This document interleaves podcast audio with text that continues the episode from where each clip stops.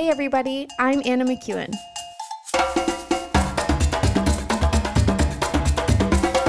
And now for Bob Switzer with the Epic Narrative. Welcome to the Epic Narrative, everyone. We're so glad that you came along with us today because we are part of another exciting journey of the life of Jacob, and one that everybody kind of remembers because of how awesome he is. And the story of Jacob continues in Genesis 33. I was just having a little bit of fun with you guys who listen to me at different speeds because, quite frankly, it's weird, right? I even for me, if I listen to myself at the normal speed, I think I sound really slow and almost like drunk. And then I listen to myself at like 1.5, and I think that's normal. And then I'll slow it back down to normal speed, and I think, wow, you talk really slow. So I was talking to my producer about it, and he said that when you, because I love doing, and you know, in essence was trained in live speaking, I'm used to allowing my facial expressions and hand gestures and my walking back and forth and up and down the stage or the aisles to kind of compensate for the fact that I don't speak really fast. And so I have learned, I think I learned a lot after doing the first year of the Epic Narrative. And now we are well into the second year of the Epic Narrative. And I think I've gotten better. My pacing, I think, is better this year than last year. But still, I think you're still awfully slow, which makes me wonder if I do have, shall we say, adult beverages, like my favorite kind, which you can go to my website and see what my favorite kind is. But like, I wonder, like, I know often you usually talk slower when you're a little inebriated because you're trying to make sure that you're enunciating correctly because you don't want to sound like you're inebriated. And I'm thinking I must talk really slow, which is probably why my wife's like, did you have some rum today, honey? And I'll be like, no, everything is fine.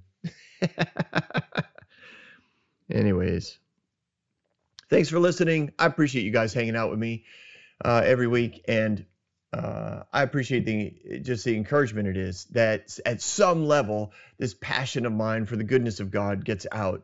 I think it's so vital as we recapture the identity of who we are and who God created us to be, that we recapture it from the beginning, that we don't just recapture it under, quote, the new covenant, because then there's always this God on the other side of the covenant, like on the other side of Jesus.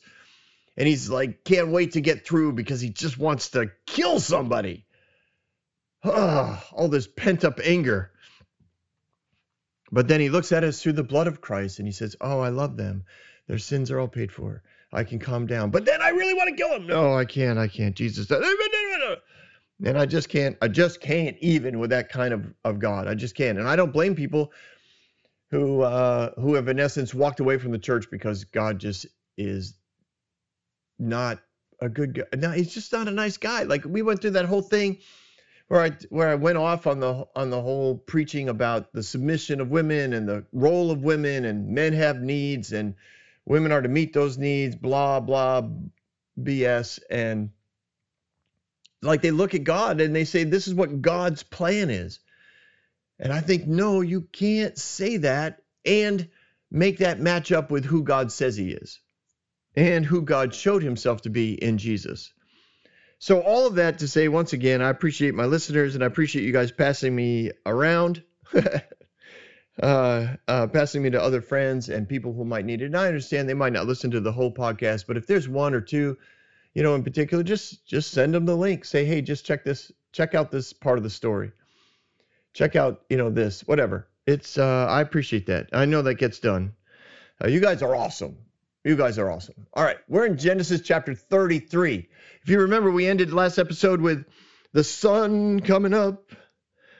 Jacob has a new name. His name's Israel. He's got a bit of a limp because, well, something popped his hip out of socket. And he had to walk with a limp as the sun was coming up. And in that new day, new name, new identity, like there's a whole lot of stuff going on that gives him a perspective. But it says, as he looked up, So it doesn't mean that he was like on the ground and he stood up, although it could mean that. It could also mean that Esau, well, he looked up and saw Esau, that Jacob was, Israel was walking off, off in the distance. He's looking toward the land that he knows he's here to possess. He's looking toward the promise. He's wondering kind of what happened all night long. I don't think he's tired, even though I know wrestling is very tiring. I know I said that in the last episode, that it is an exhausting sport. I don't think he's tired, because when you encounter the love of God, when you have an encounter with heaven, it doesn't affect you physically. I know people that have, they dream, right? They dream all night long. And it would be exhausting to a lot of people, but with heaven's encounters, you're not exhausted. I've met people who have preached for 24 hours straight, no exhaustion. I've met people who have laughed for 48 hours, no exhaustion, no pain. Like, there's something about an encounter with heaven that puts you in the frequency of eternity, and so your levels of exhaustion are non-existent. Your strength is eternal. Your peace and hope and love is eternal. Like, all of that, that is available to us literally all the time if we just get into tune with what is available to us. It's not even like out there, we have to find it. Like, it's literally available to us. Some people describe, some people who seem to be able to tap into it quickly, they talk about, I don't know about unfortunately, but they're often called like mystics, gurus, forerunners. They're out there, but they talk about it being such a thin veil. Like, it's so easy to pass between one place and the other. And I know that, Melchizedek was considered one of those characters who could just pass between. Enoch was another one of those characters who seemed to be able to pass between heaven and earth without even, in essence, without traveling. Because heaven is here all the time. It's at a spiritual plane that is just one that we are generally unaware of. But Adam and Eve would have been aware of it all the time. All the time. And so would their sons and daughters that they'd had. So there's a level of awareness that I think comes. And part of that awareness is you're not exhausted. So even though Jacob had been up all night, so to speak, and had theoretically exerted himself all night, he did not feel tired. So he looks up, and there was Esau. He was coming with his 400 men. So he looks up, and again, it's that idea of like gazing out over the desert, and he sees this cloud of dust, and he can see the dark figures of horses, or a lot of times they used mules, which I know for us sometimes in the Western culture we think donkeys. But donkeys were and are almost very often the same size as a horse. They're just far more sure-footed than horses. They're stronger in that area. They don't tend to twist their ankles as much. Horses are like locomotives on pencils. Like, you look at a horse and everything about it says when these guys start running, their legs should just shatter given the amount of weight that they are carrying on top. Donkeys tend to be a little more sturdy because they tend to be built a little differently. So they are a very reliable source of transportation, especially in the deserts. Anyways, these 400 men are coming. They see it. I don't know if this means Esau was traveling all night, because it says when, at the end of chapter 32, verse 31, it says, the sun rose above him as he passed Penuel, and he was limping because of his hip. So the idea that the sun is already up and is over him probably means it's not dawn. But it doesn't. You can imagine this any way you want. This is the epic narrative. You can put together your own picture. But I have a feeling it's probably mid-morning. He looks up. He sees the cloud of dust coming. He hasn't heard back from the servants that he sent ahead with all of the flocks. Remember. And if they're not back yet, it probably means that they've already met Esau and something has happened. And what he sees happening now is that Esau is moving quickly, and the shepherds aren't in front of him. So he's left the shepherds kind of behind with the flocks. I don't know if he, well, we'll find out later. But at this point, his name's also Israel. It's going to get confusing. Generally, the scripture keeps calling him Jacob. So I keep looking at the verses and I see Jacob, but I know technically he changed his name last night. So bear with me as we move along. So he doesn't know what Esau's done with the shepherds. He doesn't know if Esau has sent him along to his house, if Esau said, listen, just hang out here. I need to go talk to my brother. We don't know. Jacob has no idea what's going on. So he decides to come up with a new plan. Rather than have his family separated into two camps in case he's coming under attack, he's confident now that he is there to possess the land, that the Lord's going to keep him safe. He's trusting whatever being it was that he wrestled with the night before. So Esau is close. Now, does that mean Esau traveled all night? I have no idea. Does that mean that the angel that Jacob was wrestling with was actually Esau's angel, and the two of them wrestled it out and finally, in essence, wrestled out a peace agreement between the two brothers, between the two nations? And when the angel left, Jacob knew, I'm going to be at peace with my brother, because what he does here is different than what he did the night before. What he did the night before was he divided his children so that when they were attacked, at least half of his family would survive. Now, what he does is he divides up his children amongst his two wives and the two servants that are secondary wives, and he put them out in front. In other words, he's literally setting up a grand introduction of everybody. So he puts out the female servants and their children, Leah and her children, then Rachel and Joseph in the rear. So just the two of them, which is just interesting to me. They're the last people to meet. They're the most valuable ones. So he really does do the same thing his father did, which is play favorites.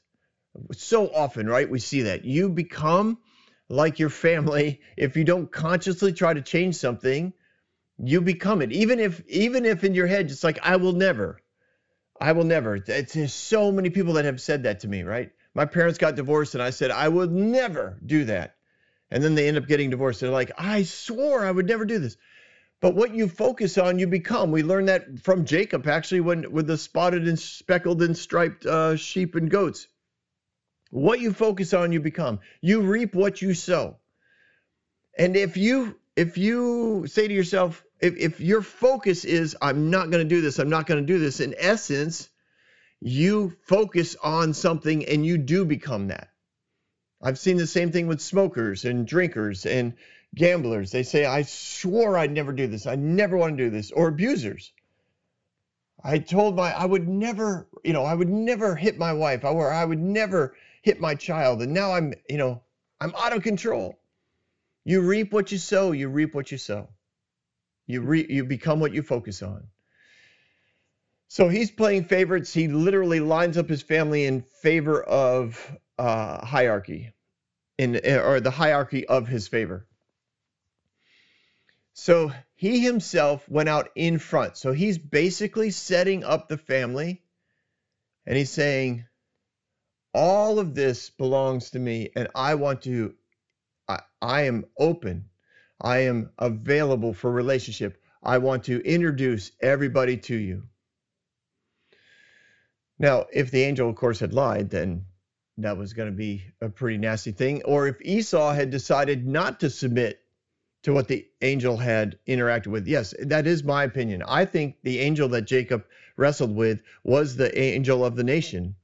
And I think his strength came from the angel of his nation. And the two of them wrestled. And Jacob negotiated a peace treaty, and the nations agreed. So Esau, I think, is coming into this thinking, we're all good. We're all good. So he stands in front. And Esau really only wants Jacob, right? If there's trouble, this is almost like a plan B. I think Jacob is out front, or Israel's out front, saying all of this is mine, and I want to introduce, like, this is my peace treaty. I think his secondary thought is, Listen, if Esau wants to kill me, he can kill me. I will be the first one out there. I'm not going to hide behind my possessions and hide behind my family. I'm going to stand out front. And if Esau wants to cut my head off, he'll cut my head off. And the rest of the family is still my family. All my children are there. My sons are my sons. And they will, you know, they will carry the family on. So he stands out in front. And at some level, he's got to be wondering, you know, like, what's happening? Like, this is that, I don't know if you want to call it a moment of truth, but it's definitely, you know, the time period of truth. What's going to happen? What happened last night? Is any of this real? Did I hear from God correctly? On and on it goes. And it says in verse 3, Jacob goes out front. They're close enough to see each other. He knows Esau's out in front of his army. He knows that Esau sees him and knows who it is. Now, remember, they're both in their 80s, and he bows down 7 times, just keeps bowing down, like, yes, yes, yes, peace, peace, peace, peace, peace. I'm available for relationship, peace, peace, peace, peace, peace. And Esau jumps off his horse or his donkey, and he runs to meet Jacob. And he embraced him, and he threw his arms around his neck, and he kissed them, and they wept. This is just one of those beautiful things. And everything about the language in these verses indicates like a very sincere, heartfelt greeting. They were probably, you know, each of them were probably in their own ways actually surprised at the sincerity and the intensity of the meeting. They probably looked, you know, they probably were looking internally going, wow, I really actually missed my brother.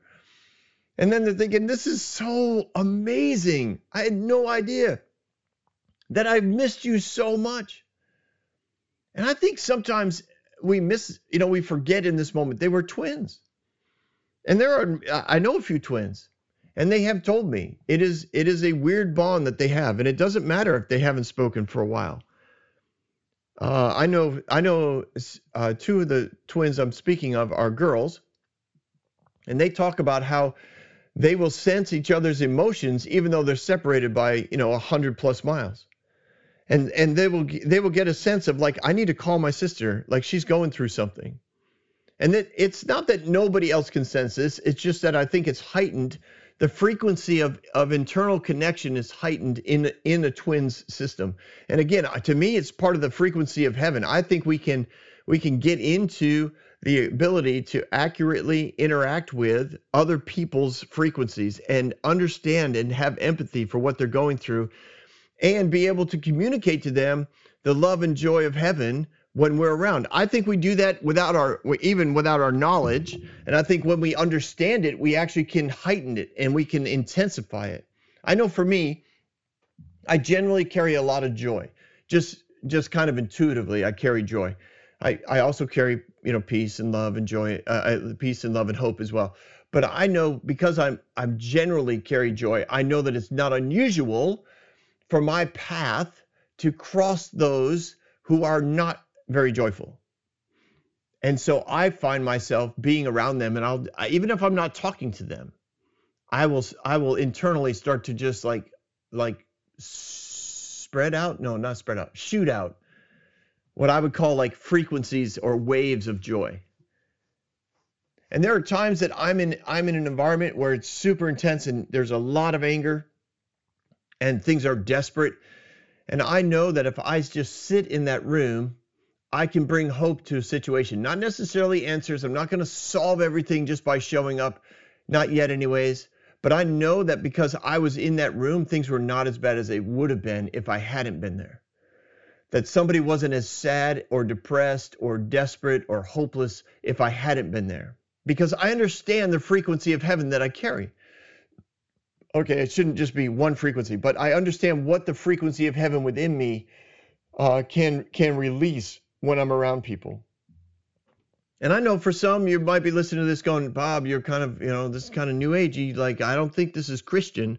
Well, then you're just, that's fine. Like, you can just toss it out. But I would encourage you to put it on a level of curiosity, because if you go back to the beginning, which I know I've been saying pretty much every episode since we started, you've got to go back to the beginning. We all had that. We all had our awareness of the frequency of heaven. We all understood what our image of God that we were created in carried to the environment around us. And the environment around us responded. That's what happened with Adam and Eve. The environment responded. The plants responded. The animals responded. And in that moment, they would interact with heaven, and they knew it. And I think we still have that. I just think it's become so dull through all kinds of things. You could throw in anything you want, media, drugs, alcohol, food, entertainment. Like, there's just all kinds of things that decrease our awareness of the frequency of heaven that we carry. And it's important, I think, to at least start putting some effort into energizing it, into increasing our awareness of the frequency, and then the distribution of it, the dome around us. I know it's a cheesy movie, right? Twilight. I read all the books. I was a youth pastor at the time, and all my junior high girls were reading it, and I was like, I got to know what they're reading, so I read them all. Oh, what a soap opera. But I don't even remember her name. I can see the actress, though. I watched all the movies too. I know. Oh, Bella. Bella's gift, right? That ability to send out a dome, to me, is a very good picture of what we can do with the frequency of heaven within us. We can create a dome around us that brings people in, or encompasses people, or protects people from what is coming against them. And even though they might, we don't have to be verbalizing it. Like, oh, everybody come near me. I'm an amazing person. And if you just stay near me, you'll be happy. We don't have to do that. I would highly recommend you not do that. But you could sit in a coffee shop. You could sit around a campfire. You could sit in a large concert hall. And you can go, close your eyes, or just take that moment to be like, okay, I'm going to send out I'm just going to put out a dome of heaven so that everybody here, just for whatever reason, just has a better time than they thought they would. They have more hope than they came in with. They have more joy than they thought they had. They're at peace when they're in this room. Now, they might blame it on something else. They might blame it on their cologne. They might blame it on the music. They might blame it on their boyfriend or girlfriend, but you can be confident that what you're doing matters. Okay, you really, oh, I was like, Bob's like, Bob, I know. Okay, so I think that there was an awareness that Esau and Jacob had about each other. And I don't think Esau ever sent messengers or messages to Jacob, and I don't think Jacob ever sent messages back to Esau to see how each other was doing, but I do think they knew how each other was doing. Because the pipeline of shepherds, right? They both had shepherds. They both had herds and herds of animals. They both had influence on the marketplace. Remember where Jacob was living was like in northwest Mesopotamia. He was along the Fertile Crescent. He would have been along one of the main trade routes. So it would not have been unusual for him to hear about how his brother Esau was doing. People would have recognized him and said, oh, wait. Don't you have a brother in the southern part of the Canaanite land? Yeah, I actually do. Wow. He's doing great, by the way. You should see his flocks. You should see the man. He has whatever. He has multiple wives and lots of children, and messages would have got back. Esau would have been like, yeah, so where'd you come from? Oh, we came from the land of Nimrod.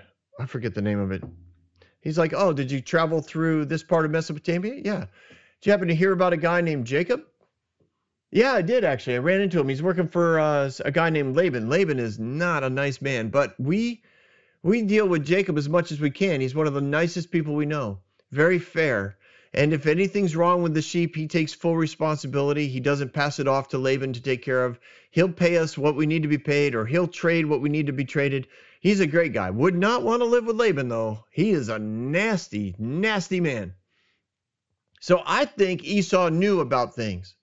And I think he had forgiven his brother years ago for what had happened. Because in essence, for the last 20 years, his everything his brother took from him, Esau had got back.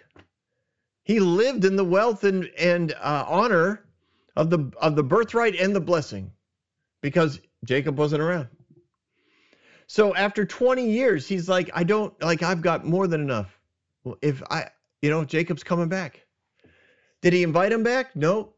But I think his heart had shifted and he was waiting. He was surprised at how much he was waiting for his twin brother to come back.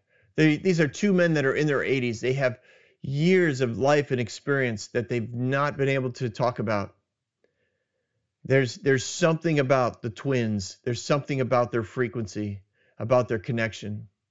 And we see that here because it says Esau looked up. This is after they kissed and wept. Well, I'm sure all the wives and servants and all the kids are like, whoa, what's going on with Dad? What is all this? I'm sure that there's a sense of relief. Remember the night before when they went to bed, they were divided into two camps. The fear and stress of Jacob was permeating the atmosphere. They had guards around all night, waiting to see Esau coming with his army, and they would be like, "Get up and run! Get up and run!" So you don't sleep really well when you know an alarm's going to go off. At least I don't. If I set an alarm, which is very seldom because I tend to wake up pretty early anyway. But if I set an alarm because I have to make sure to get up at 4 a.m. to take somebody to the airport, which I love to do, I don't sleep good because I keep thinking, oh, the alarm, I hope the alarm doesn't go off. I hope the alarm doesn't go off. I hope the alarm doesn't go off. So I'm up at 1:30, 2, 2:15, 2:45, 3, 3:45, and now I'm panicked, and now I just get out of bed. Well, you don't have to get up till 4. Yeah, I know, but it's 3:45. I gotta get up. I gotta get up. Shut off the alarm. I'm up. I'm dressed, and I'm out the door at 4 o'clock when I should have just been getting out of bed. And I don't have to leave till 4:30. I'm on the road at 4 o'clock because it's like I just don't want to be late. It's just the way I'm wired. So when I picture what's going on for the families that night, I think the moms are up like every 15 minutes. Every time a child moves. Every time a servant walks by. What? Is everything okay? Is everything okay? If I'm a teenager in that camp, I'm up all night. I am jacked. I got a little fire going. I got maybe a couple of my brothers hanging out. We're all like, what do you think? You think they're coming? Do you hear something? I mean, there's all kinds of wild animals in the desert, all kinds of critters sliding around, creeping around. I'd be wired. I would. I know me. I definitely would fall asleep as well. About for 15, 20 minutes, and then I'd be like up again. Is everything okay? Everything's okay. And then I'd doze back off. I'd be dozing on and off all night. That would be me. So this is the life that this is their evening, right? This is their night. They get up the next day. Dad's walking with a limp. He's talking, not crazy, but he's talking about this angel that he met the night before. And he's like, I think everything's going to be fine. I really think everything's going to be fine. I want everyone together. We're going to go out and meet Esau. What? Last night, we thought he was going to kill us. Today we're going to go meet him. Yes, because I talked to an angel last night. I wrestled with him all night. He changed my name to Israel. I've seen the face of God. Everything's going to be fine. We're going to go meet Esau. Really, this is your plan. Last night, you had us scared to death. Today, you're telling us we're going to be part of a parade? I know. The Lord works in mysterious ways. I don't know what he said, but I'm sure it was quite confusing, and I'm sure he had to kind of explain himself to at least to his two first wives. Maybe not so much to the servant wives. His children were just going to do what they were told. That's the culture of the day. So there's Dad out front, bowing down to his brother, who's, I don't think they're riding up fast. I think they're just riding. And as they get up close, Esau jumps off his horse, and he runs toward his brother, and he hugs him and kisses him and just starts weeping. And they're just like, oh my gosh, this is amazing. I can't believe how much I missed you. And they cried because they should have stayed in contact. Esau's probably regretting that he didn't reach out to Jacob and say, come home, everything's gonna be fine. Jacob's thinking, I should have reached out and said, could you help me? Can I come back home? It had to be quite a thing. It really The language here is super intense. So when all of that is done, verse 5, Esau looked up and he saw the women and children. He goes, who are these with you? Jacob said, these are the children God has graciously given your servant. Then the female servants came and their children approached and they bowed down. Next, Leah and her children came and they bowed down. Last came Joseph and Rachel and they too bowed down. Now, this idea of the parade is more than just a visual thing. He literally introduces Esau to each person. And I imagine some of them Esau probably had heard about. Oh, I think I heard about this one. So this is the servant, and he's, rehearsing. Okay, so wait, this is the servant of your first wife, Leah, right? Okay, and she gave you this one, this. Okay, good. Oh, awesome. Wow, the Lord really has blessed you. And each one, he gives them their name and talks about why they're named that. And if you remember, if you want to, you can go back to the other chapters that we've covered, but each name has its own meaning, especially from Leah. Remember when she had, I think, 6 sons, and each one was all about her emotional and physical journey to try and feel loved and appreciated. But she, of course, never did. But all of those names come out as he introduces all of the servants' children. And then this is Rachel's servant, and she bore me this son, and this son, and this is what they do, and this is how they help me. And all of them bow down to Esau. It doesn't mean like they're on the ground in their face, but they bow down to him in honor and in humility, saying, basically, you are our uncle. You are our father's brother, and we honor you for that role. We honor you in that position. And so all of this parade goes on and on and on. This honestly had to be, good grief, at least 45 minutes to an hour. And he finally gets to Rachel and to Joseph. And of course, in the nature of the hierarchy, Esau knows this one is the one that he really loves, and this is the son that he actually claims as his inheritance. So Esau understands all of this. And in that understanding, he sees how God has brought much favor on him. And sorry, I'm looking for the verse. There it is. So after everybody's done, Esau looks at Jacob and he says, so I'm just curious, what was the meaning of all those flocks? I kept running into a shepherd with sheep, and then a shepherd with goats, and then a herdsman with camels, and a herdsman. Like, what is going on? What are all this? What was all that about? And he goes, well, that was to find favor in your eyes, my lord, brother, my whatever. Esau's like, no, good grief. I have so much stuff, brother. I have plenty, more than enough. I am a very wealthy man. Keep everything for yourself. And Jacob's like, no. If anything, if I have found favor in your eyes, if this peace agreement between us is real, please accept the gifts from me. To see your face is like seeing the face of God now that you have received me favorably, or received me in peace. He's saying it's like seeing the face of God, because when seeing you and we hug and we kiss and we laugh and we're rehearsing each other's blessings, I'm realizing the promises of God are true, that he wasn't lying. Nothing, I wasn't making it up in my head. This wasn't wishful thinking. This is the legitimate promise of God coming true. So please take my gifts, because for me, it's like evidence that this is real. It's a reminder. It's almost like a living altar for him. All of those gifts are like a living reminder to you and to me that we live in peace together, so please accept it. And he insisted, like, it's an intense word. Jacob insisted and Esau accepted. So although he kind of attempts to refuse the peace offering, I think in some way he just wanted to make sure that Jacob really wanted to live in peace, and Jacob wanted to make sure Esau understood that this is really about us being at peace together. So he takes it all. And then it says, Esau accepted it. Verse 12, then Esau said, let's be on our way. I'll come with you. Literally what that means is, I'm going to walk next to you. It's probably, I don't think it's the middle of the day. It might be.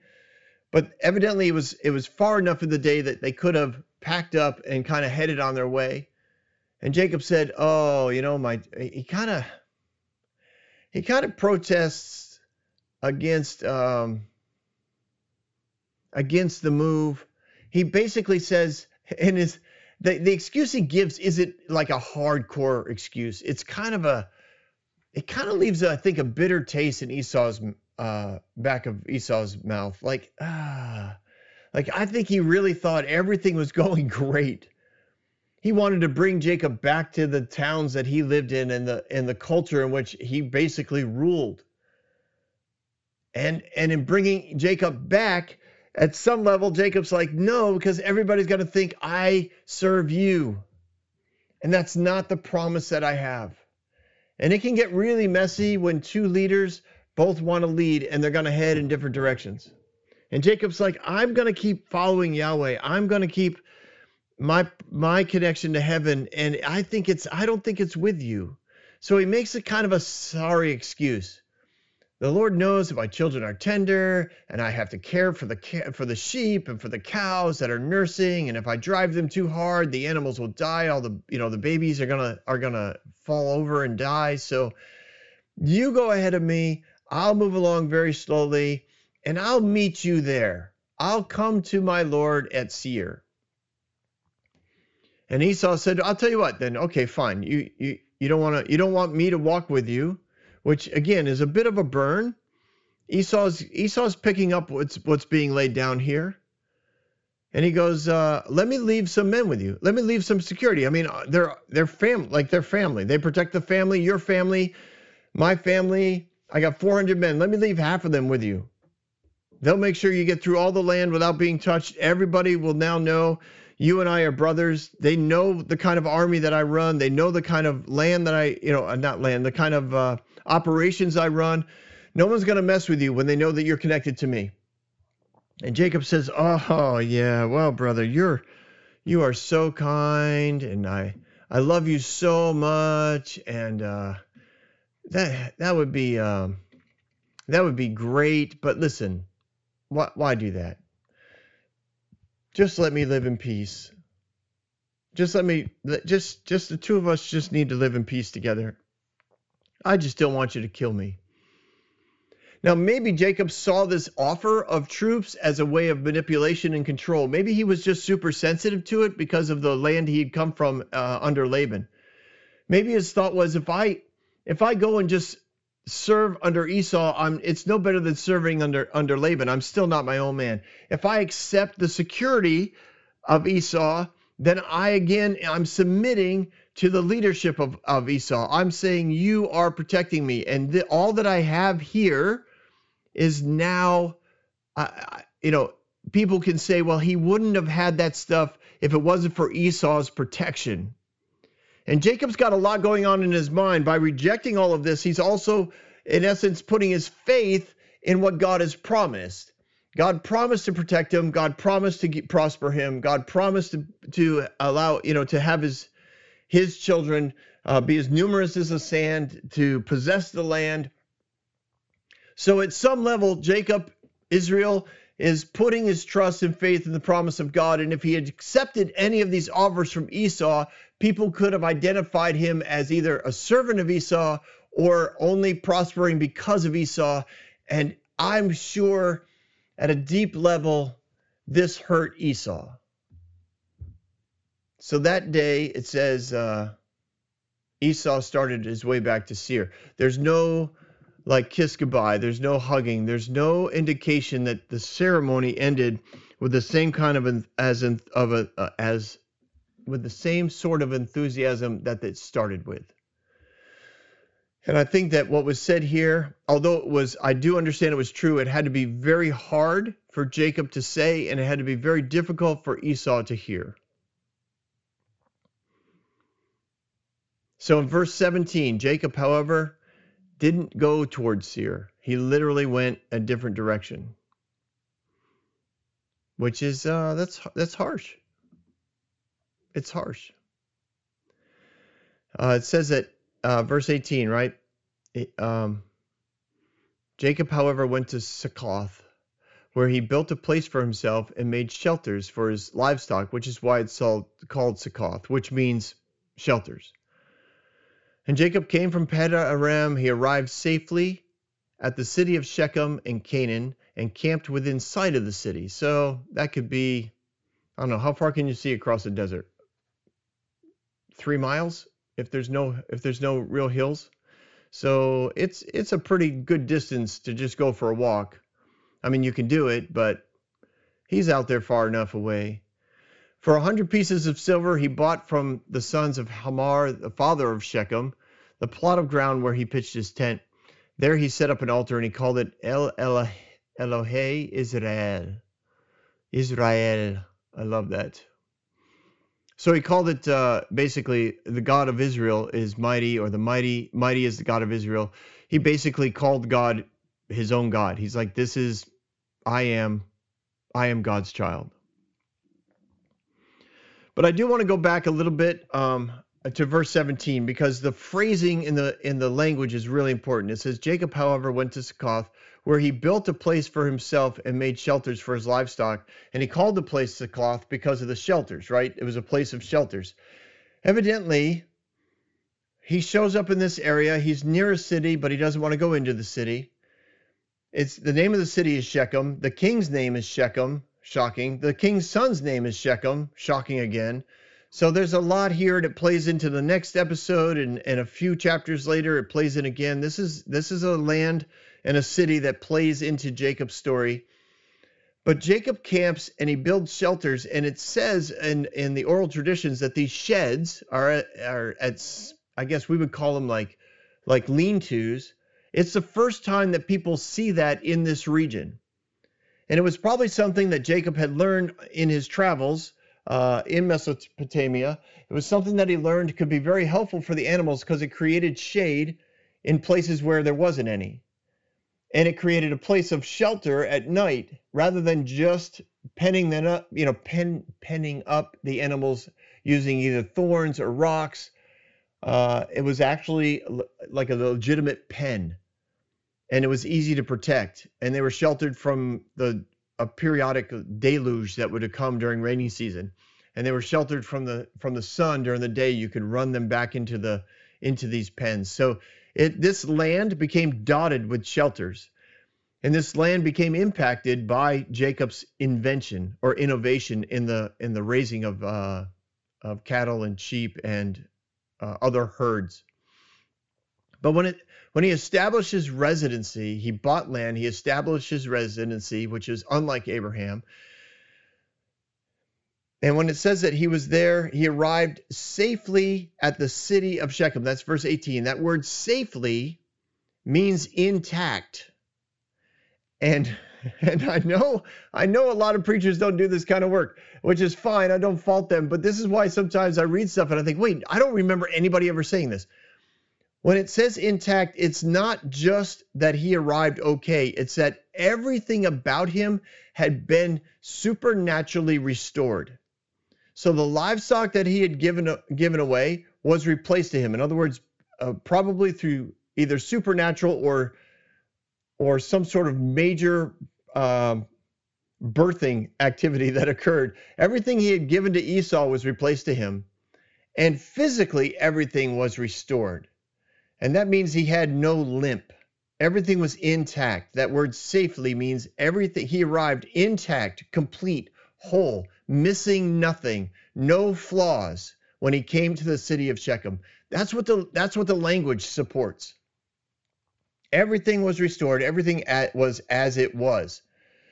Now, the altar means, like I said, God of Israel. It means Holy One. Blessed is he, the one who named Israel. The one who named Israel. That's what it means. He is just blessing God for giving him a new identity, for giving him a new place to live, for restoring everything that was given away, taken away, or injured. Everything was back to the way it should be, which is the way God loves to bring things. So many times his favor is seen at the end of a hard, difficult journey, and we think God was part of the hard, difficult journey, like he wanted us to go through all that difficulty. Not necessarily true. I believe God is like, I'm here through the whole thing, and I override all of it with my goodness. There's a phrase in a worship song that's like this: the story isn't over if the story isn't good. It's a great phrase, and here I see it again illustrated in Scripture. The story isn't over till the story is good. And here we see the goodness of this trip. And now we know the trip is over. Now, the story of Jacob isn't over, and we will see the rest, not the rest of it. We'll see the next the next part, the next stage, the next few steps of the journey of Jacob. Next episode on the Epic Narrative. Thanks for stopping by, everyone. Don't go anywhere. We've got Bob Thoughts. All right. Good afternoon, morning, or evening, depending on when you're listening. It's such a pleasure to be with you. Some thoughts from today. This is what hit me today. We're kind of in the holiday season at the time of this recording. It's Thanksgiving, Christmas, New Year's, and what I'm reminded of during this time, of course, is family. Family gets together. Now, if you follow me closely, you know that we're currently living our life out of an RV. So we will be with one of our children during the at least Thanksgiving. We'll see how Christmas goes. But so many people travel and connect with family, and sometimes that can really bring high expectations that end up not being met, and you have this opportunity to adjust. Like, how are you going to respond? How are you going to respond? And I'm thinking specifically of Esau, who clearly, when he saw his brother, loved on his brother, wanted to be around his brother, wanted to bring his brother home, wanted to protect his brother, to me, there's a lot of indication that Esau had found a road to forgiveness and wanted to restore connection with his brother. Now, I'm not saying, that you couldn't imagine it going to otherwise. Like, maybe Esau, you could look at that and say, well, Esau wanted to greet his brother, and then he wanted to bring his brother home and protect his brother because he wanted to control him, which is the way I think Jacob saw it. He saw it as like, I can't go with my brother because I'm going to end up just being indebted to him. Or people will look around and be like, it's Esau's fault that I'm wealthy. It's Esau's fault that I'm protected. It's Esau's fault that my family's taken care of. And I want to make sure it's me and God, because I'm the one who holds the covenant. I'm the one that holds the blessing. So all that, I know, complicates everything. And that's what's true about any time you're with family. It's complicated because it's relational and it's blood. When it's just a relational thing, like a best friend, you can in essence walk away from a friendship. Now, what you do with it is afterwards is your issue, but family, you kind of can't. Like, at some level, in some way, somebody's going to track you down and say, hey, is so-and-so your brother? Is so-and-so your uncle? And you're going to have to say, like, yep, they are. And I picture Esau, as I stated already, I think he had high expectations when he greeted his brother. I think he had restoration and forgiveness in his heart. I think he just wanted to make things right. And Jacob held back. Jacob wasn't as enthusiastic. Jacob was honoring. Jacob was kind. Jacob was, in conversation. Jacob didn't, he wasn't rude or obnoxious. He didn't do anything that would cause, any sort of like physical altercation or someone to throw the mashed potatoes across the table. But it is interesting to me that in the end, Esau left and Jacob literally went the other way. Like, he was like, yeah, I'm not even going to go close to the property, to the area that Esau is in control of. I'm going to go my own way. And although I appreciate that from a strategic standpoint, part of me wonders, how did Esau interact with that when he's waiting? Because remember, Jacob said, I'll follow you. I got to just go slower because of my flocks and my women and children, and you know, I gotta take it slow. How did Esau feel a week later, 2 weeks later, and he starts to hear that his brother has moved into and purchased, you know, purchased property and moved into an area that isn't anywhere near Esau? Now, did they have conversations? Maybe. Did they send messages? Maybe. You know, these are things you can imagine. But Esau would have had a choice, and this is what my thought was around. He would have had a choice. Do I get offended by my brother's actions? Do I hold this against him?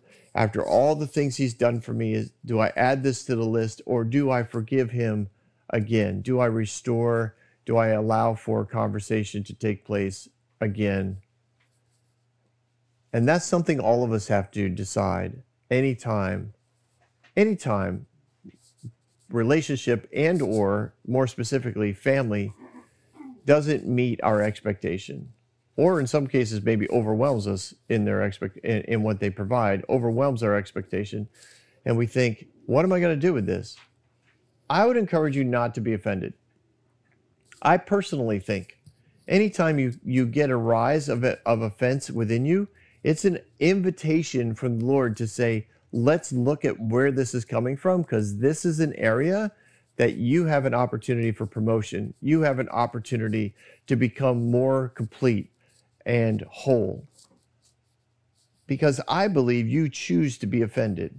I'm not saying something happens around you isn't offensive. Yes, absolutely.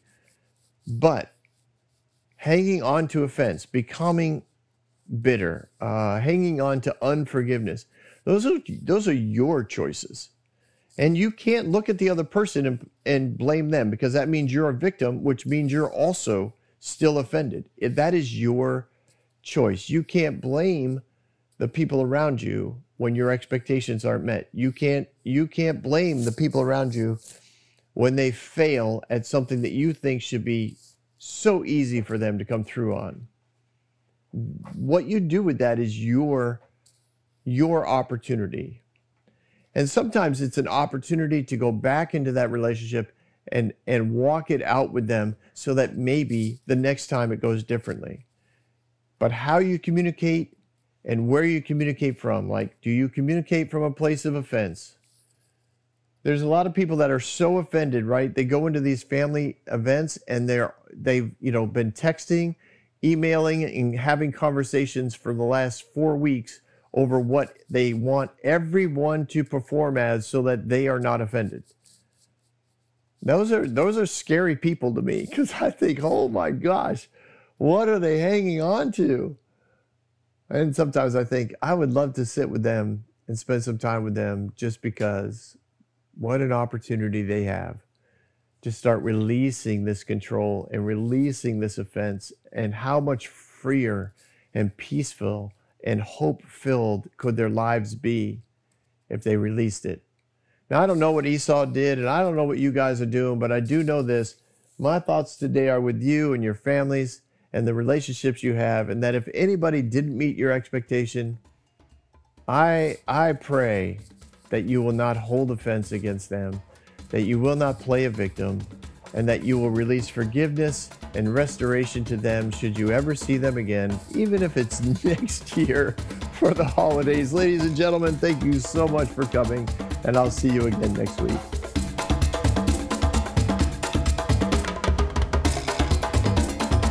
Hey everyone, thanks for listening. If you like what you heard, you can subscribe to this podcast on any platform you use.